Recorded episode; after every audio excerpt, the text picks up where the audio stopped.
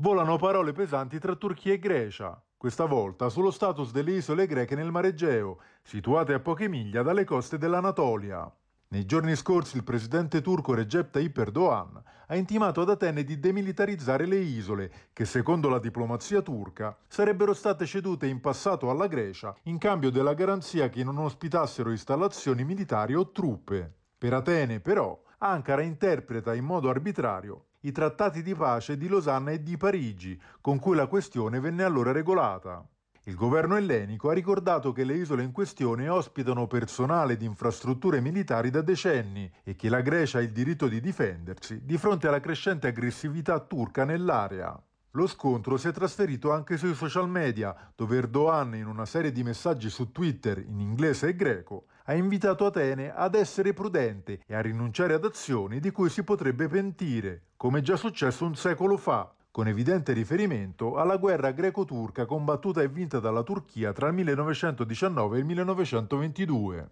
Il governo greco ha risposto sostenendo di voler rispondere con calma e determinazione alle provocazioni turche.